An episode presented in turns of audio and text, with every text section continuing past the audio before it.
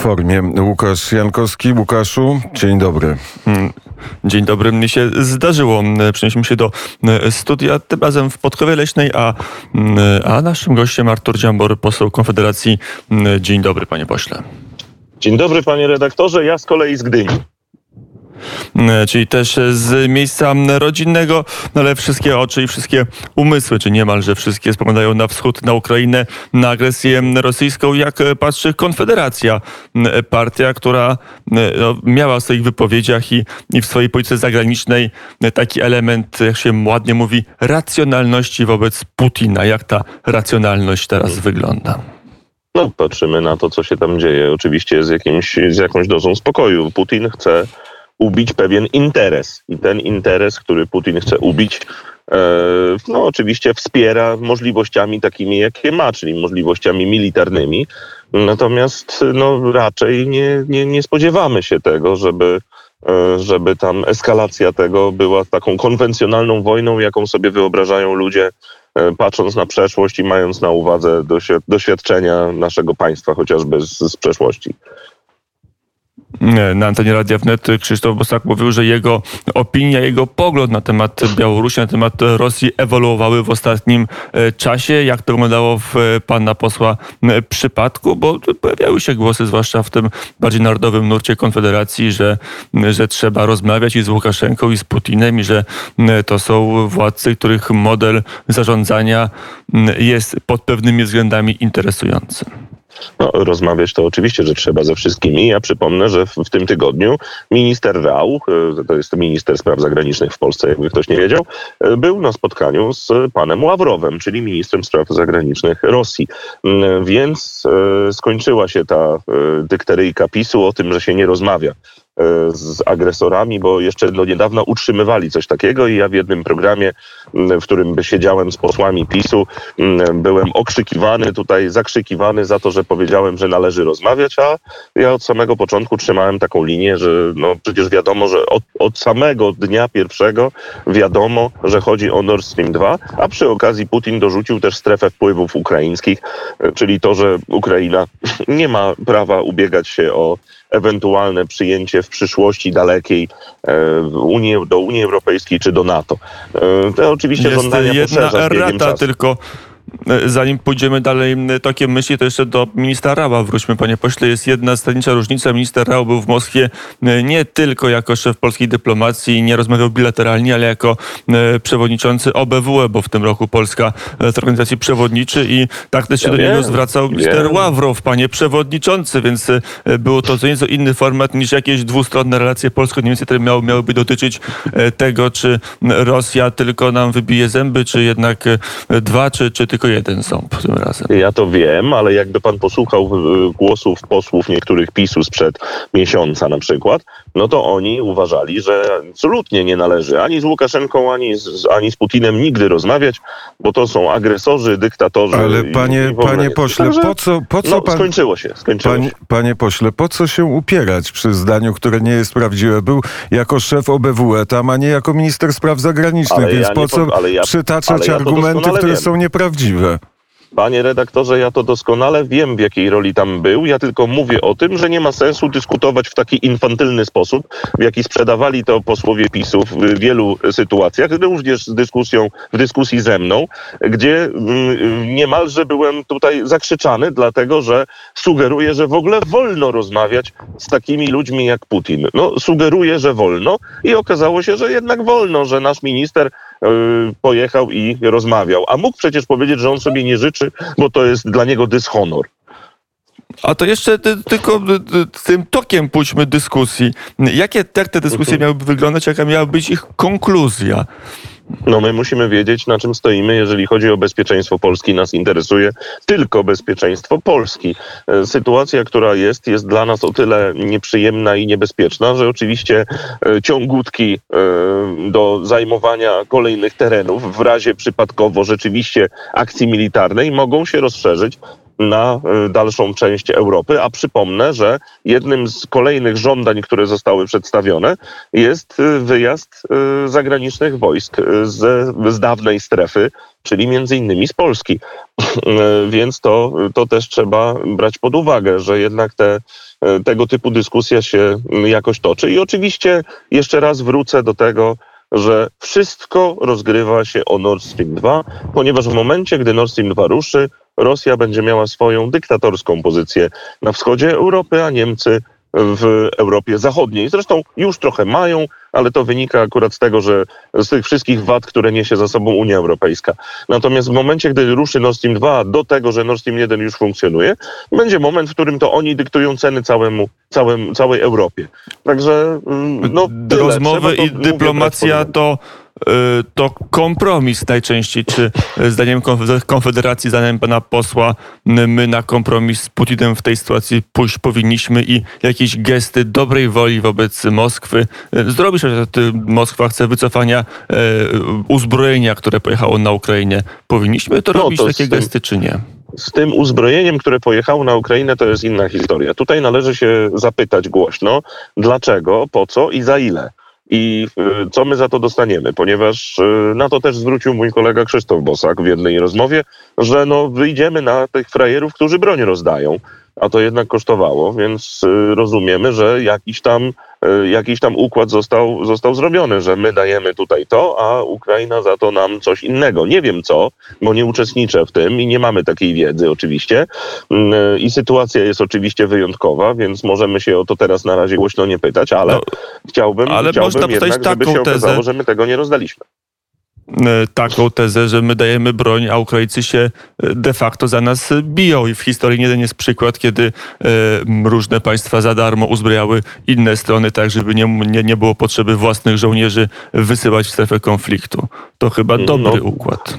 Ja, no ja uważam, że nie ma potrzeby wysyłać własnych żołnierzy w strefę konfliktu. Absolutnie, a my powinniśmy zbroić naszą armię maksymalnie tak, żebyśmy my tutaj byli bezpieczni naszymi ludźmi. No bo jednak no, ostatecznie trzeba sobie to jasno powiedzieć, że to, to my będziemy się bronić ewentualnie, jeżeli będziemy my zagrożeni, a nie za nas będą się bić, jeżeli my będziemy zagrożeni. E, co, co no, trzeba sobie to Jeśli Ukraina, e, mówiąc e, może kolokwialnie, jeżeli Ukraina padnie, to Polska będzie bezpieczniejsza, czy nie? Nie, zdecydowanie nie. W naszym interesie jest, żeby Rosja, ta szeroka Rosja, była od nas jak najdalej. E, i żeby Ukraina była jednak tym państwem, które nas jakoś oddziela. E, podobnie jak w naszym interesie było, żeby Białoruś była państwem, które nas oddziela i, i Łukaszenko, żeby, żeby jednak był jakąś granicą. Natomiast no, w momencie, gdy powstał Zbir, e, ten plan został... To Zbir już dostał tak parę ładnych lat temu, a teraz się jeszcze bardziej ja stara. wiem, ale, ale to... teraz, ja mówię o tym, co się teraz wydarzyło niedawno. Niestety Niestety ta strefa została zmniejszona i rzeczywiście Białoruś potrafiła przeprowadzić taką akcję, jaką przeprowadziła na naszej polskiej granicy za zgodą i możliwe, że nawet na rozkaz Rosji właśnie. Yy, to się skończyło chwilowo, bo pogoda jest inna. Zobaczymy, co będzie później. Zobaczymy, jakie będą inne cele polityczne yy, strony rosyjskiej właśnie. Musimy się na to przygotowywać, zbroić. Y, po prostu musimy no, odpowiedzialnie, odpowiedzialnie podchodzić do naszej polityki. No panie redaktorze, my jeszcze parę y, dni temu mieliśmy dyskusję o tym, że jak będzie wojna, no to my będziemy przyjmować przecież uchodźców ukraińskich, tak? Bo jesteśmy państwem granicznym. Y, I na to się już zaczę, zaczęliśmy szykować. Teraz na szczęście dyskusja jest nieco inna, ponieważ no, można założyć, że te wszystkie pokazy siły, które robi Putin na granicy, nie są po to, żeby zaatakować rzeczywiście, bo nikomu nie zależy na tym, żeby się strzelać. Mm, I oby ten, ten optymizm mm, by się sprawdził. Panie pośle, seria krótkich pytań i proszę o krótkie odpowiedzi przy polityce krajowej. Powstanie mhm. komisja śledcza do spraw Pegasusa czy nie? No jest 230 do 230. Jakbym był prorokiem, to bym powiedział, że nie, chociaż ja będę głosował za tym, żeby powstała. Ale na sali jest remis. Całe koło znaczy, Konfederacji będzie za? Tak, całe koło Konfederacji będzie za. My o Pegasusie mówiliśmy dwa lata temu, gdy to jeszcze nie było modne. Także czekamy na tę możliwość, żeby móc to mm, na komisji rozliczyć, ale no mówię, no to by wymagało buntów wewnątrz y, obozu Prawa i Sprawiedliwości, a tam się ten mm, nie widać takiego. E, kwestia reformy Sądu Najwyższego. Są dwie ustawy prezydencka i Klubu Prawa i Sprawiedliwości, mhm. którą poprzecie, czy żadnej? Na chwilę obecną nie będziemy popierali żadnej. Zobaczymy, jak rozwinie się kwestia ewentualnych poprawek do tego.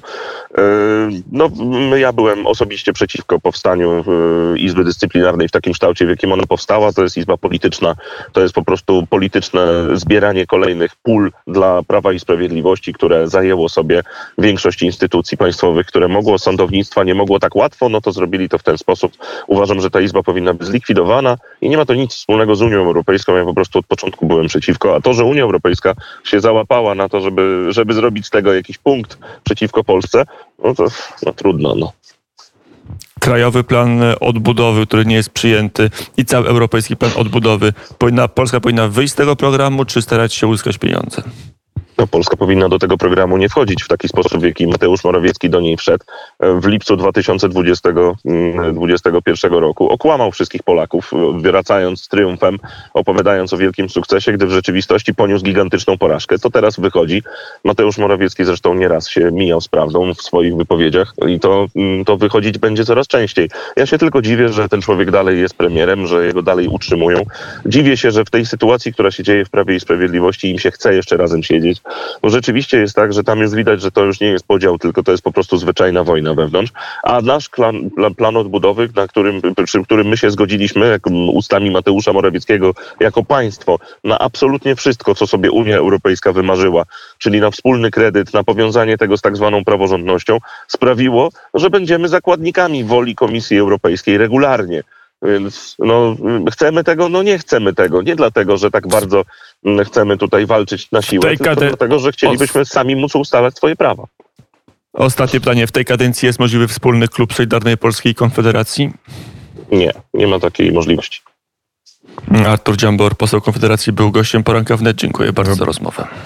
Dziękuję, miłego dnia. Łukasz, e, tobie i panu e, posłowi e, polecam wywiad, który jest w dzisiejszym dzienniku Gazecie Prawnej. To jest wywiad z Jakubem Banasiem, taka mieszanka, mieszanka piorunująca, tak można powiedzieć, żeby cię zachęcić i państwa, takie plotki polityczne, ale trochę też kulisy, kulisy władzy, mechanizmów władzy. Tam też z tego wywiadu można wyczytać oczywiście bardzo e, krytycznie na temat Prawa i Sprawiedliwości e, Jarosława Kaczyńskiego, e, bardzo pozytywnie na temat samego siebie, bo w tym wywiadzie Jakub Banaś jest takim rycerzem, rycerzem prawdy, rycerzem sprawiedliwości, rycerzem, który wszędzie chciał czynić dobro, ale przeszkadzano mu w tym, ale na, na koniec ta historia skończyła się pozytywnie, bo opatrzność pomogła e, zarówno Marianowi Banasiowi, jak i jego, jak też jego syn dzięki temu może, może być tym sprawiedliwym. Zacytuję ci na chwilę. Chciałbyś, Łukaszu, cytat z Oczywiście. tego wywiadu. Sugeruje pan, że dziennikarze TVN dostali informację o kamienicy Banasia w Krakowie od podwładnych ministra Kamińskiego? To, co się stało, to szczęście od losu albo transformacja obecności opatrzności, jak kto woli. Uważam, że cała akcja TVN-u i PiS Kamińskiego i służb to błąd systemu, błąd Matrixa. E, e, e, siedzę w tym biznesie już dość długo i wiem, że nie jest tak, że redaktor Bertolt Kittel obudził się pewnego pięknego dnia i pomyślał, a zrobię materiał o Banasiu. Tak to nie działa. Można powiedzieć, że opatrzność pisze na liniach krzywych i ojcem sukcesu tego, że Najwyższa Izba Kontroli stała się niezależną instytucją patrzącą władzy na ręce jest Bertolt Kittel, stojący za nim koncert TVN-u do spółki z Nowogrodzką. Oni stworzyli Mariana Banasia i dziękuję za to redaktorowi Kittelowi. Zrobili kawał dobrej roboty. Różnię się z nim co do merytoryki tego reportażu, bo sądzę e, się z nim, bo nawet się z nim sądzę. Ale koniec końców dziękuję za metamorfozę ojca. Okazało się, okazał się narzędziem w rękach opatrzności. Mario Bros też okazał się narzędziem w rękach opatrzności i to jest e, pewien chichot e, historii. Cały wywiad w takim duchu e, jest utrzymany, nawet jest no dobrze, nie będę więcej cytował, bo jest godzina 8.33, więc czas na studio olimpijskie, ale, ale zachęciłem cię do przeczytania tego wywiadu? Tak, tak. Chociaż e, z tego co wiem, jeszcze ciekawsze wywiady są z, samym szefem e, Niku. E, ja więcej powiedzieć nie mogę, bo byłem w takim spotkaniu z prezesem Najwyższej Izby Kontroli. Spotkanie było poufne, informacji nie mogę przekazywać Państwu. To taki był warunek tego spotkania, ale mogę powiedzieć tyle, że czuć było po tym spotkaniu nerw polityczny prezesa Niku i jego wolę, żeby nie tylko kontrolować, ale też kształtować scenę polityczną w Polsce. Powiedział Łukasz Jankowski. Usłyszą Państwo głos Łukasza Jankowskiego dzisiaj w popołudniu wnet w programie ekonomicznym. A teraz Studio Olimpijskie.